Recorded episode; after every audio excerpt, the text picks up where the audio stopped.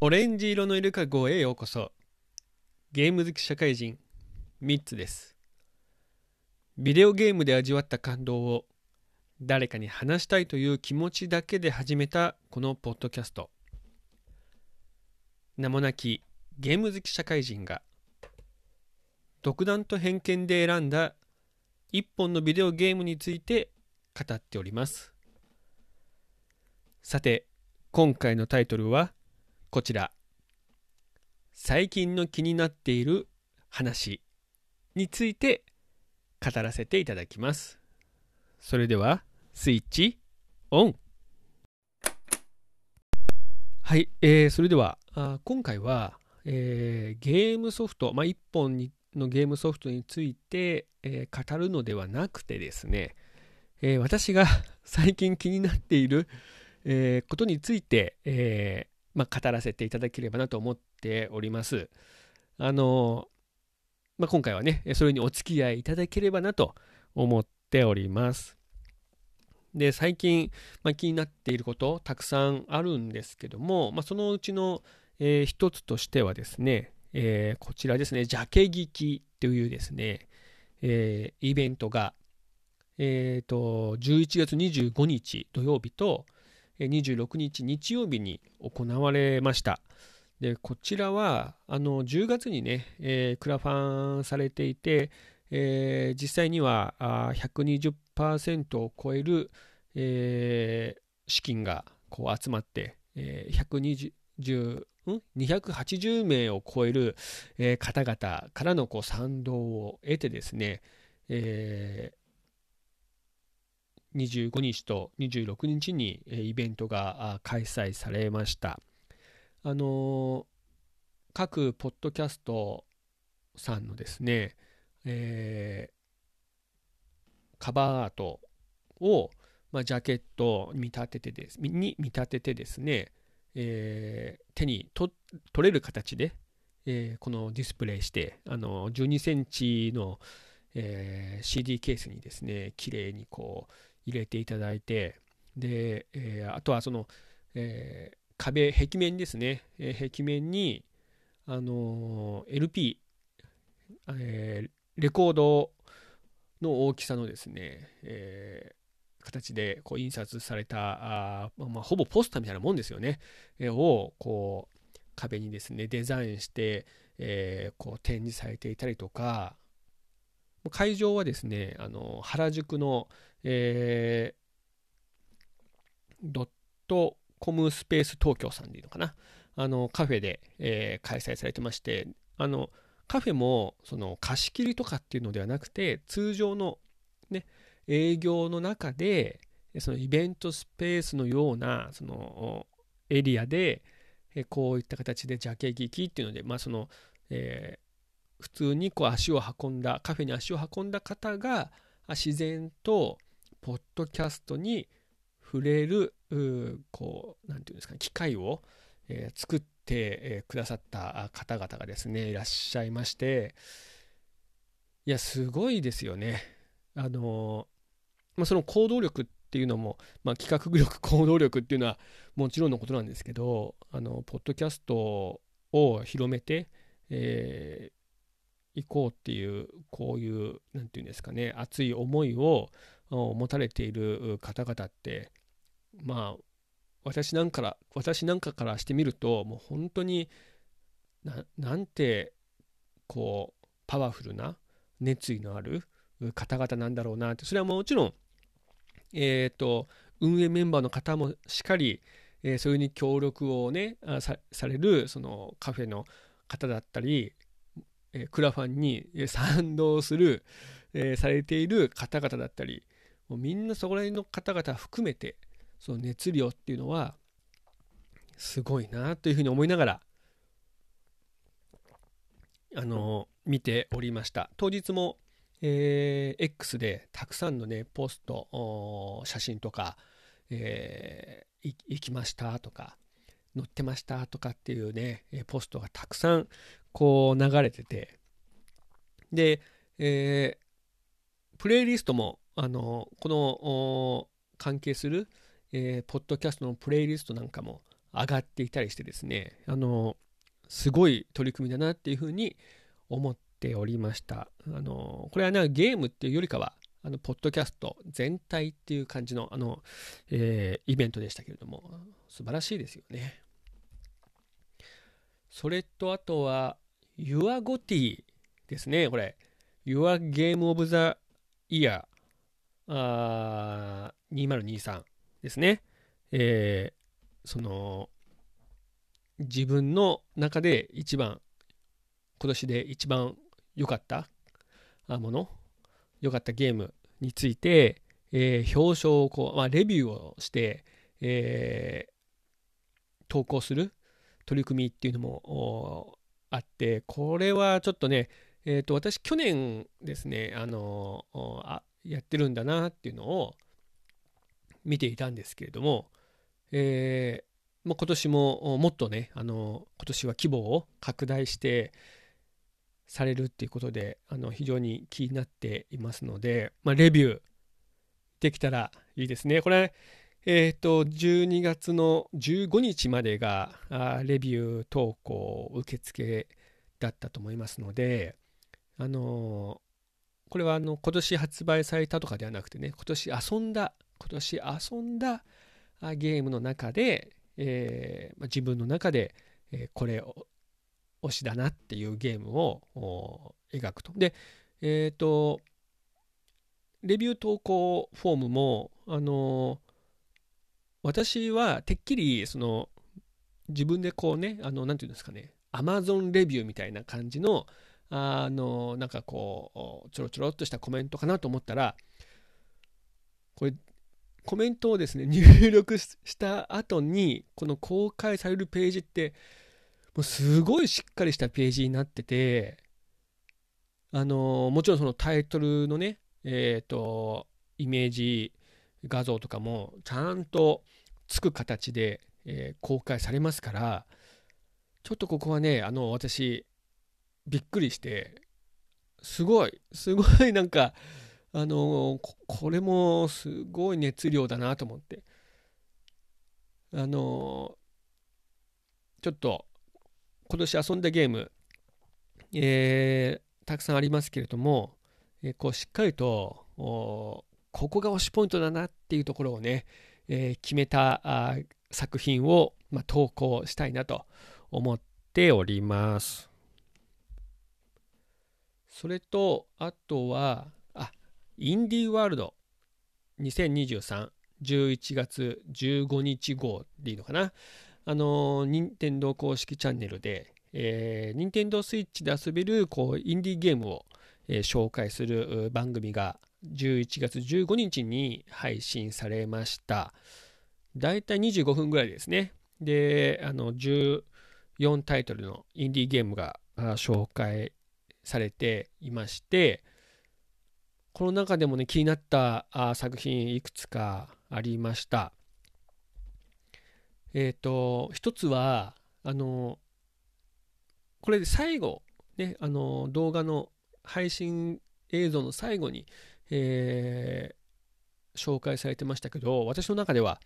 一番気になる、えー、作品でリトルキティリトルあリトルキティビッグシティっていうですねえー、猫の黒猫のですね、えー、作ゲーム作品があるんですよ。でこれあの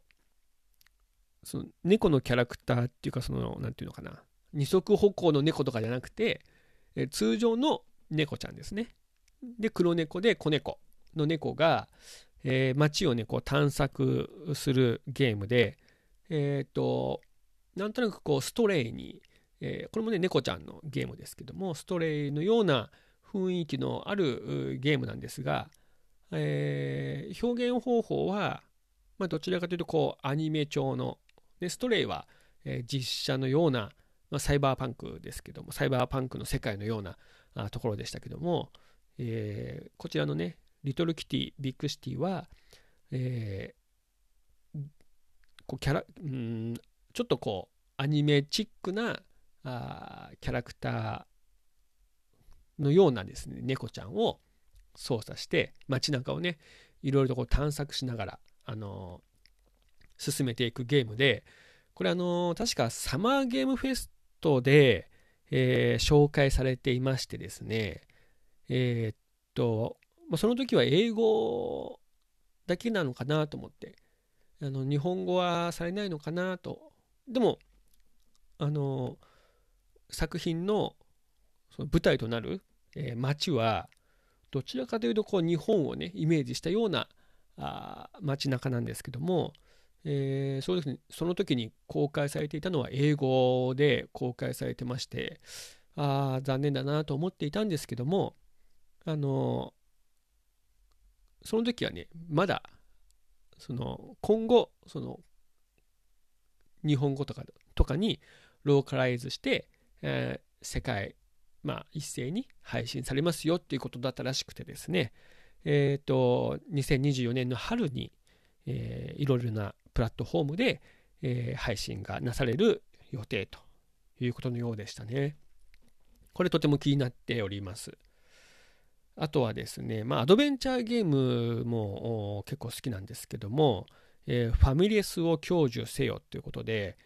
これは2023年11月15日ですので、このあの、ね、配信がされた後に、えー、こう、配信がされ、あの、販売が開始された作品なんですけども、えっ、と、表現方法は、何て言うんですかね、うん昔の、えー、ペイント機能、あの、パソコンのね、パソコンのペイント機能で描かれたような、あそのドット絵っていう、まあ、ドットなんですけどね、なんだけども、本当に、えー、線と、ライン、ラインと、あと、こう塗りつぶしだけで描かれているような、あのー、表現方法で、えー、こう、なんていうんですかね、うん、まあ、そのゲーム作品そのものはコマンド選択とかあとはその気になるところ怪しいところをポイントクリックで、えー、こう調べてみたりとかして進めていくアドベンチャーゲームで、えー、このファミレスを享受せよってこの永遠のファミレスムーンパレスっていうところにその主人公は閉じ込められてしまっていて、えー、そこからあそこにですねいる、あのー、主人公ならいあの先に閉じ込められている人たちがいてそこの人たちとこう、えー、会話などをしながら元の世界に戻るっていうのをやあのなていうの？目的としているそうなんですけどあ非常にこう、うん、独特なあの表現方法とこちょっとね SF っぽいっていうかあミステリーっていうのかな、えー、そんな感じの世界観が気になるのでねちょっとこうあのこれも遊んでみたいななんて思っているゲーム作品の一つです。それとあとはですね、ブレードキメラ、ブレードキメラっていう、これはあの、えー、2D の探索アクションゲームって言えばいいんですかね。えっ、ー、と、もともとこのゲームを開発している会社さんは、えーと、ロードストー戦記のあの 2D のね探索アクションゲームを、えー、手掛けているチームが作成をされあのこのブレードキメラっていうのを、えー、制作されているみたいなんですけれども、あのー、まあ、非常に滑らかなドット絵で、え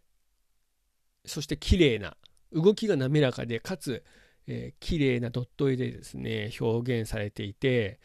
ちょっとこのうん気になる、何て言うかな、サイバーパンクのこの世界、まあ、ちょっとサイバーパンクの世界に憧れはあったりするんですけどもね、このサイバーパンクの世界をですね、えー、こう探索していく、えー、アクションゲーム、メトロイドバニアタイプのゲームということなんですけども、ちょっとこれね、気になっている。これ、こちらが2024年の春にえー、予定されて、配信をね、予定されている作品ですね。あとは、あ、あの、The Star Named EOS 未明の奇跡へっていうこのはね、アドベンチャーゲームっていうんですかね、まあ、パズルゲームのようなアドベンチャーゲームのような、あのー、作品も気になっていて、えっ、ー、と、非常にこう、おなんていうかな、絵のような、あ絵画チックな表現方法で、えー、こうね、お母さんからあ手紙があの送られてきて、その写真がね、あの送られてくるんですですけども、その写真と同じ構図を、えー、自分の部屋の中で、こう、実際に角度をね、変えたりして、同じ構図を見つけると、えー、こう物語が進んでいくっていうね、あの、カメラをカメラをね、通じてね、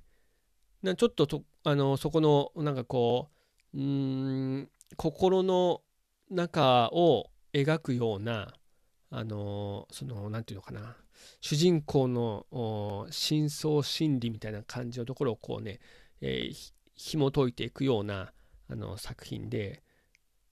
私そういうその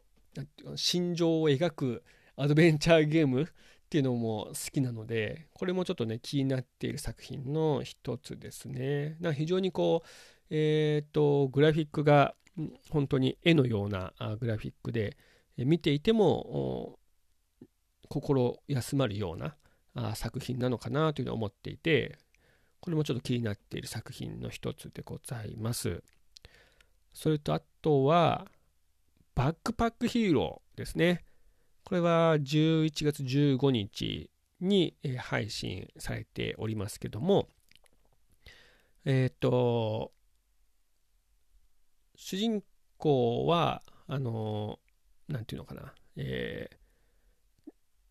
カバンの中身が主人公。カバン、カバンが主人公って言えばいいのかな。あのなんていうんですかね、えー、まあ、ダンジョンをですね、攻略していくんですけども、えー、そのカバンを、の中に、えー、まあ、アイテムをね、詰めていくんですが、例えば9マスのカバン、あの、マス目があって、えー、剣が 1×3 マスだとか、縦が 2×2 マスとかっていう形で、えー、マス目にね、剣、縦、あとはご飯ね。ご飯が、えー、1×3 マスだとか、もしくは 2×1 マスだとか、そういうその、えっ、ー、と、うまく、アイテムを当てはめていくのが重要なあゲームです。で、レベルが上がると、そのカバンを拡張、カバンの中身をね、少しずつ拡張していって、えー、少しずつこうアイテムをね、持っていく数が増えていくと。だから最初の頃とかは、まあ、主査、主者、主、あの、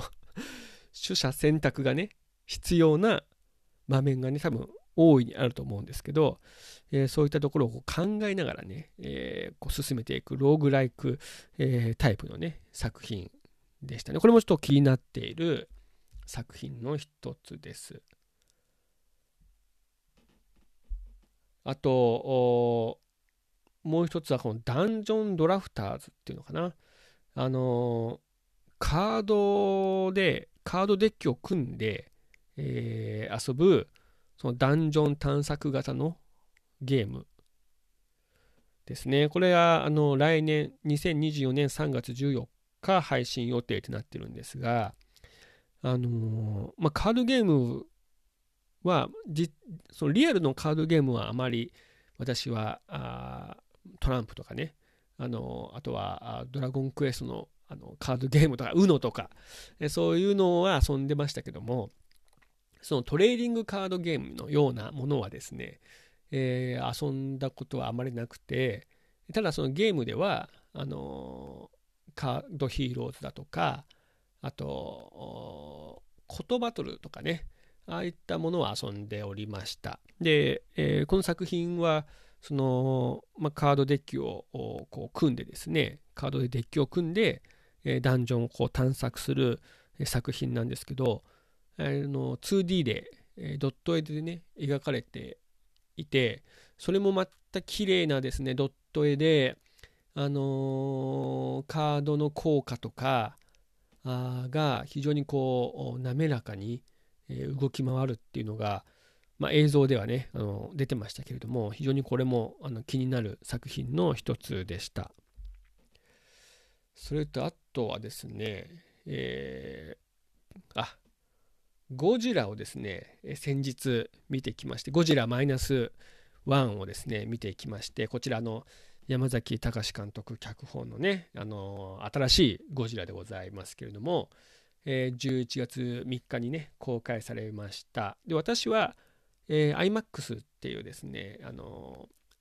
映画館のその設備の IMAX っていう設備のあるところで見てきたんですけれどもいやあのゴジラ好きなんですけれども非常にまあ、個人的には素晴らしい、え良い感動する作品でございました。まあそのね内容はもちろん、あの、言えませんけれどもそのゴジラのリアルさ恐怖とかですね、えー、もしくはパワフルさ強さですねっていうのもえ、しっかり表現されていたように思いますし、え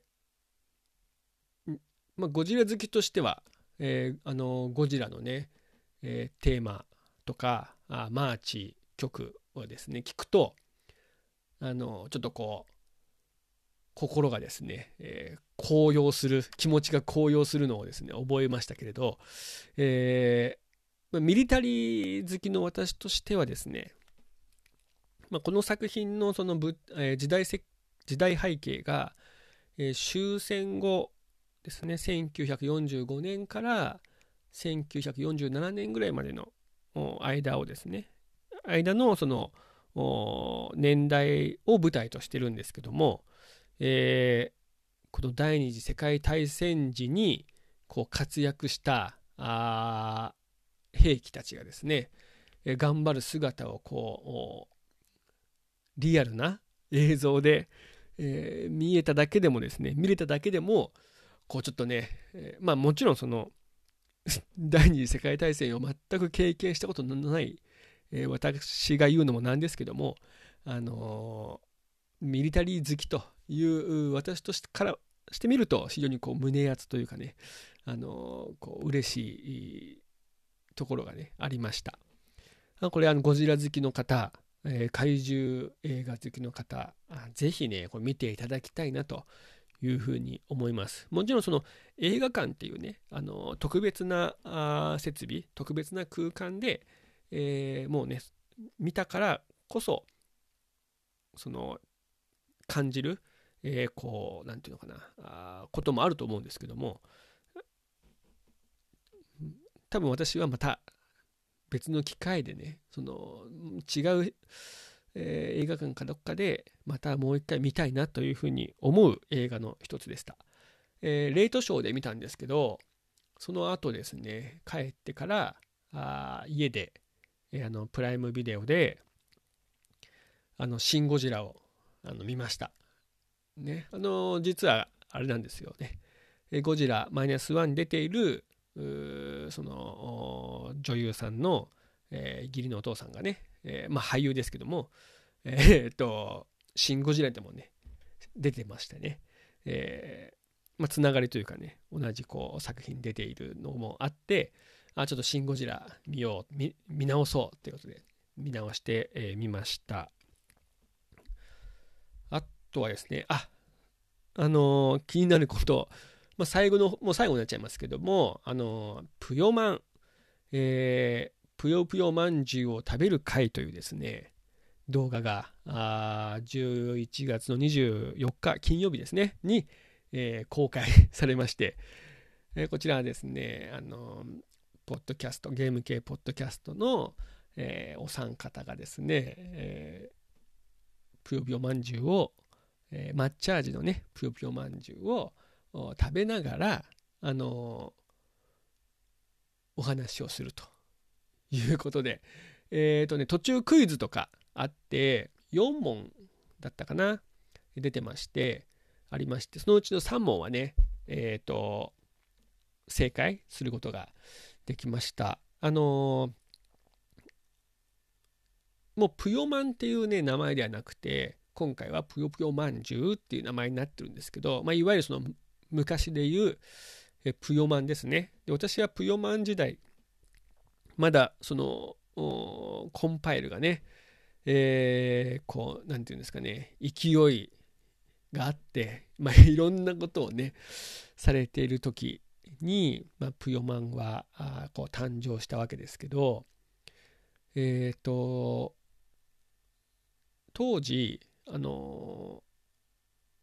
ゲームショーで、ゲームショーのその物販エリアでですね、えぷよまん本舗っていう、こう、なんとかブースを、えー、立てて、えー、ぷよまんをね、売ってました。で、私はいつも、その、まあ、そんなね、あの、えー、10年もやってない期間でしたけども、えー、行った折にはあ、東京ゲームショウ行った折には、このぷよまんをですね、あのお土産として、えー、いくつか買ってですね、箱でね、買って、えー、もあの配ってましたね。懐かしいですね。懐かしいなと思いながら、あの映像の方、拝見をしておりました。さて、ここからが ここからが本題で、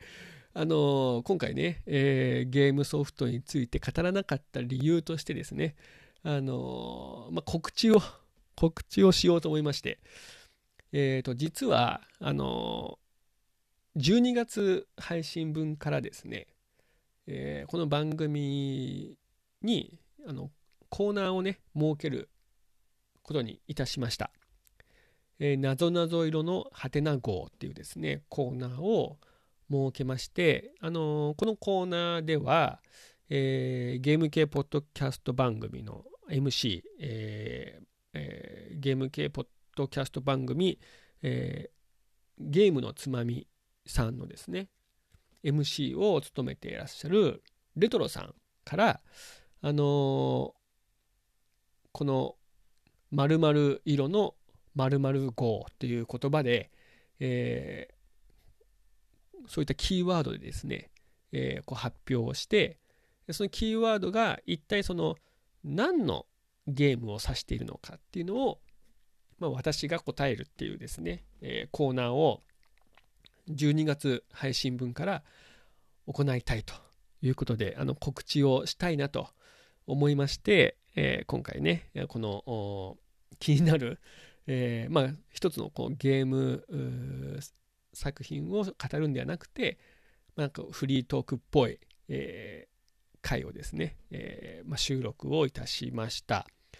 あの11月の最初の頃ですかね、えー、まあ、最初はね、そのレトロさんからあのお便りという形で DM をいただきまいただきまして、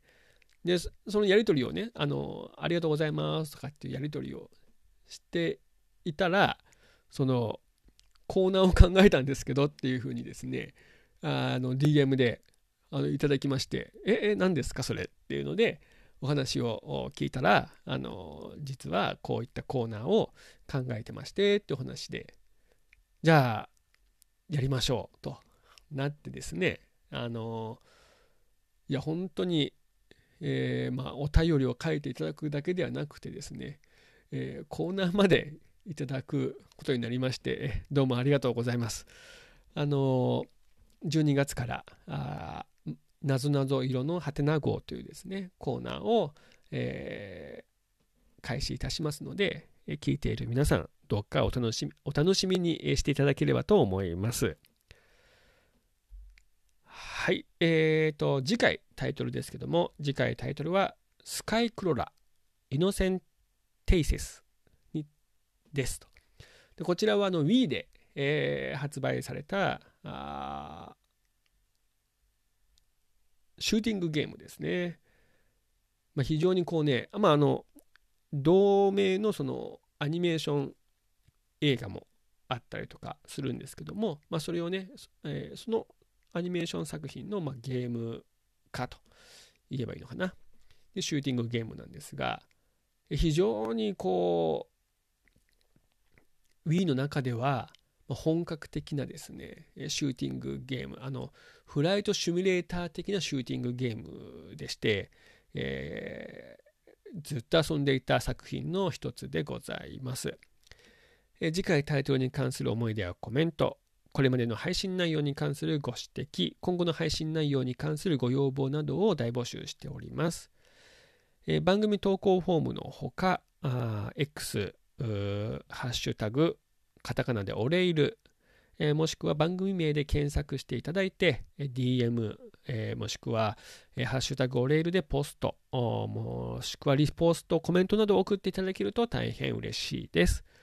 それでは次回も隙間時間にお供をさせていただければと思います。最後まで聞いていただいてどうもありがとうございました。スイッチオフ。